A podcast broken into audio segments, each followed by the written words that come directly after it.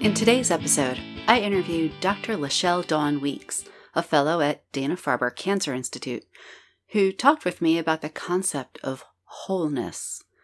Dr. Weeks is among the less than 2% of hematologists who are black women. So, over the last couple of years, she has made the decision to show up as her whole self, usually as the only black woman in the space. Dr. Weeks talks about clinicians showing up whole, seeing a patient as a whole person, and how wholeness makes for better patient communication. Hi, everybody. I'm Dr. Anne Marie Liebel. This is 10 Minutes to Better Patient Communication from Health Communication Partners, an independent health equity focused communication and education consultancy. Today's episode sponsored by Maven Roth Group. For many people, the hardships and changes resulting from the pandemic have shifted priorities. The same old messages just don't resonate with people now. Because of this, Maven Roth is helping organizations evolve their messaging to better meet their audience's new priorities. Maven Roth can refresh your marketing to reflect today's changes. Visit mavenroth.com today. I'm live via Skype with Dr. Lachelle Dawn Weeks, a fellow at Dana Farber Cancer Institute. Dr. Weeks, welcome to the show. Thanks for having me. This is great. I'm really grateful that you've chosen to come on the show to talk about communication because you are someone who cares deeply about it and deeply about issues of equity. But can you tell our audience a little bit about yourself, what you do? Yeah, so I um, am a fellow at Dana Farber, so I'm a hematology fellow. Um, I do a combination of research and patient care, studying uh, leukemia and precursor conditions to leukemias. Um, and then when I'm not doing that, I uh, think a lot about equity and about how physicians can better communicate about issues of racial justice and injustices um, and how to be better advocates within the hospital and exam room spaces for our patients um, from uh, diverse racial and ethnic backgrounds. Can you tell me one of the communication issues that's on your mind these days? Yeah, so I have been thinking a lot about um, uh, the concept of of wholeness and the concept of how we communicate who our patients are and who we are uh, to each other within the hospital space.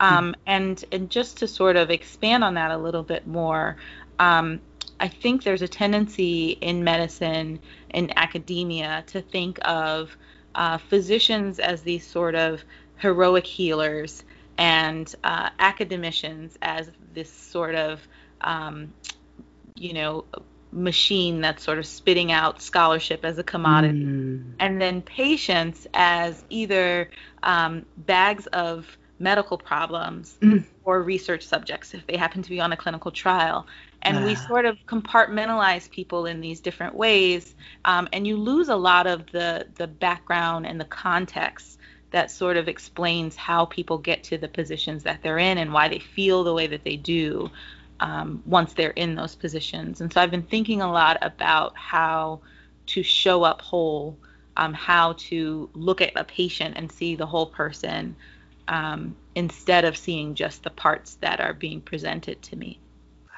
that's a lot. I mean, the the the idea of wholeness, but I really appreciate that you're talking about it not just uh, of of the patient side because we, we hear about you know patient centeredness and talking about the whole person and that's that's definitely a discourse that's out there that's great but you're also talking about the tendency for for clinicians and physicians to also be seen uh, not as whole people how have you been approaching this? Like, you know, what have you been doing around this issue lately?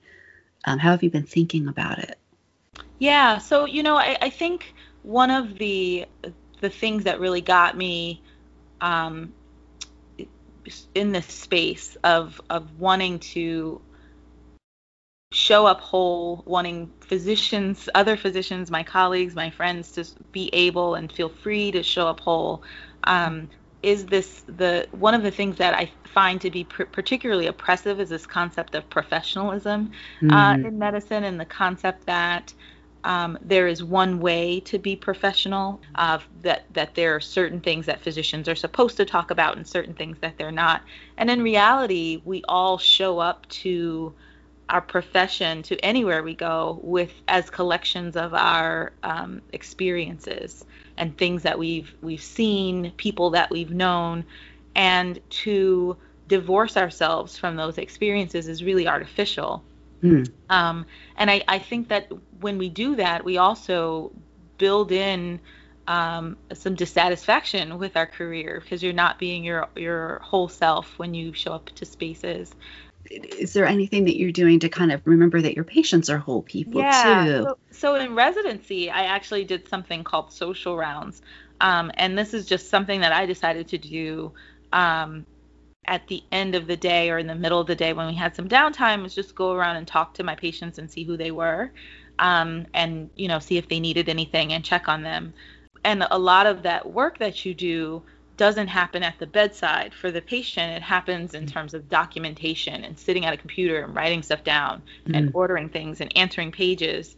And really you can lose track of the people that you came to work to care for. So I, I would just go around and sort of sit and talk to people and learn about their families and um, you know talk to them about books they had and things things of that nature just the very human the human part of medicine. Yeah yeah i did absolutely. So what have you what have you been learning?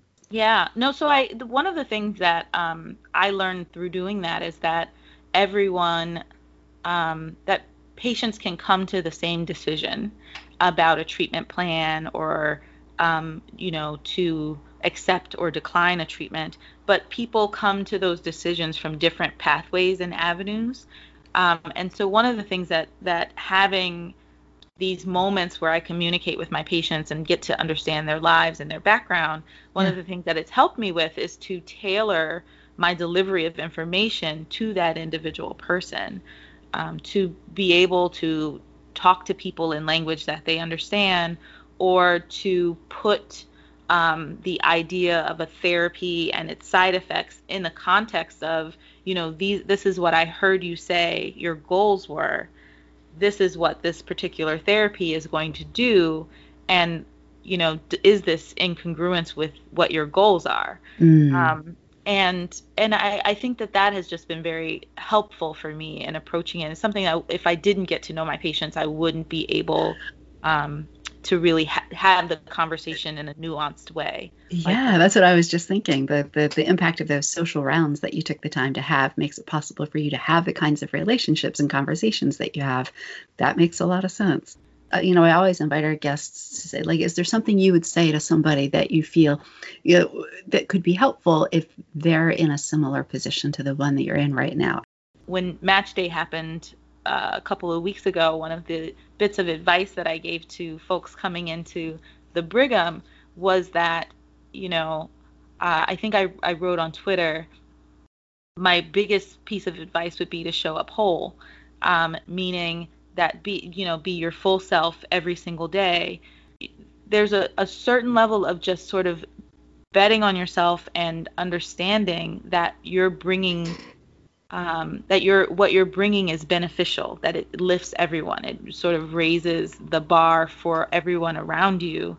Um, it you know diversity creates more innovation. It it improves the thought processes of all people improves um, your uh, colleagues ability to think about problems differently just having you around. And i would sort of advise particularly individuals who are black indigenous other peoples of color that you know be confident that what you're bringing to the table matters because it matters so much. Um, and and it's with that confidence that i'm able to sort of stand up and say this is just who i am. You know i am all of these parts of myself all the time and i'm i can't turn them off even if i wanted to uh, and I'm not going to try. and it's clear to me like in, in giving yourself permission to do that and say that and be that you're also allowing your patients permission. Oh absolutely. Absolutely to be them th- th- themselves wholly and fully. And you're hearing them as themselves when you're doing these social rounds and asking yeah. asking these questions.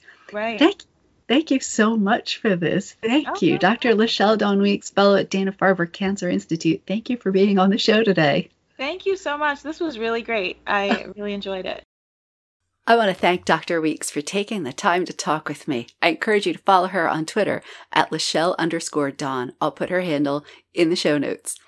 If you like what you've heard today, you can support this series and your own professional growth with our exclusive on demand learning resources about implicit bias in our communication, effective patient education, and medical metaphors. They're available for immediate download right now on healthcommunicationpartners.com. This has been 10 Minutes to Better Patient Communication from Health Communication Partners. Audio engineering and music by Joe Liebel. I'm Dr. Anne Marie Liebel. Thanks for listening to 10 Minutes to Better Patient Communication from Health Communication Partners, LLC. Find us at healthcommunicationpartners.com.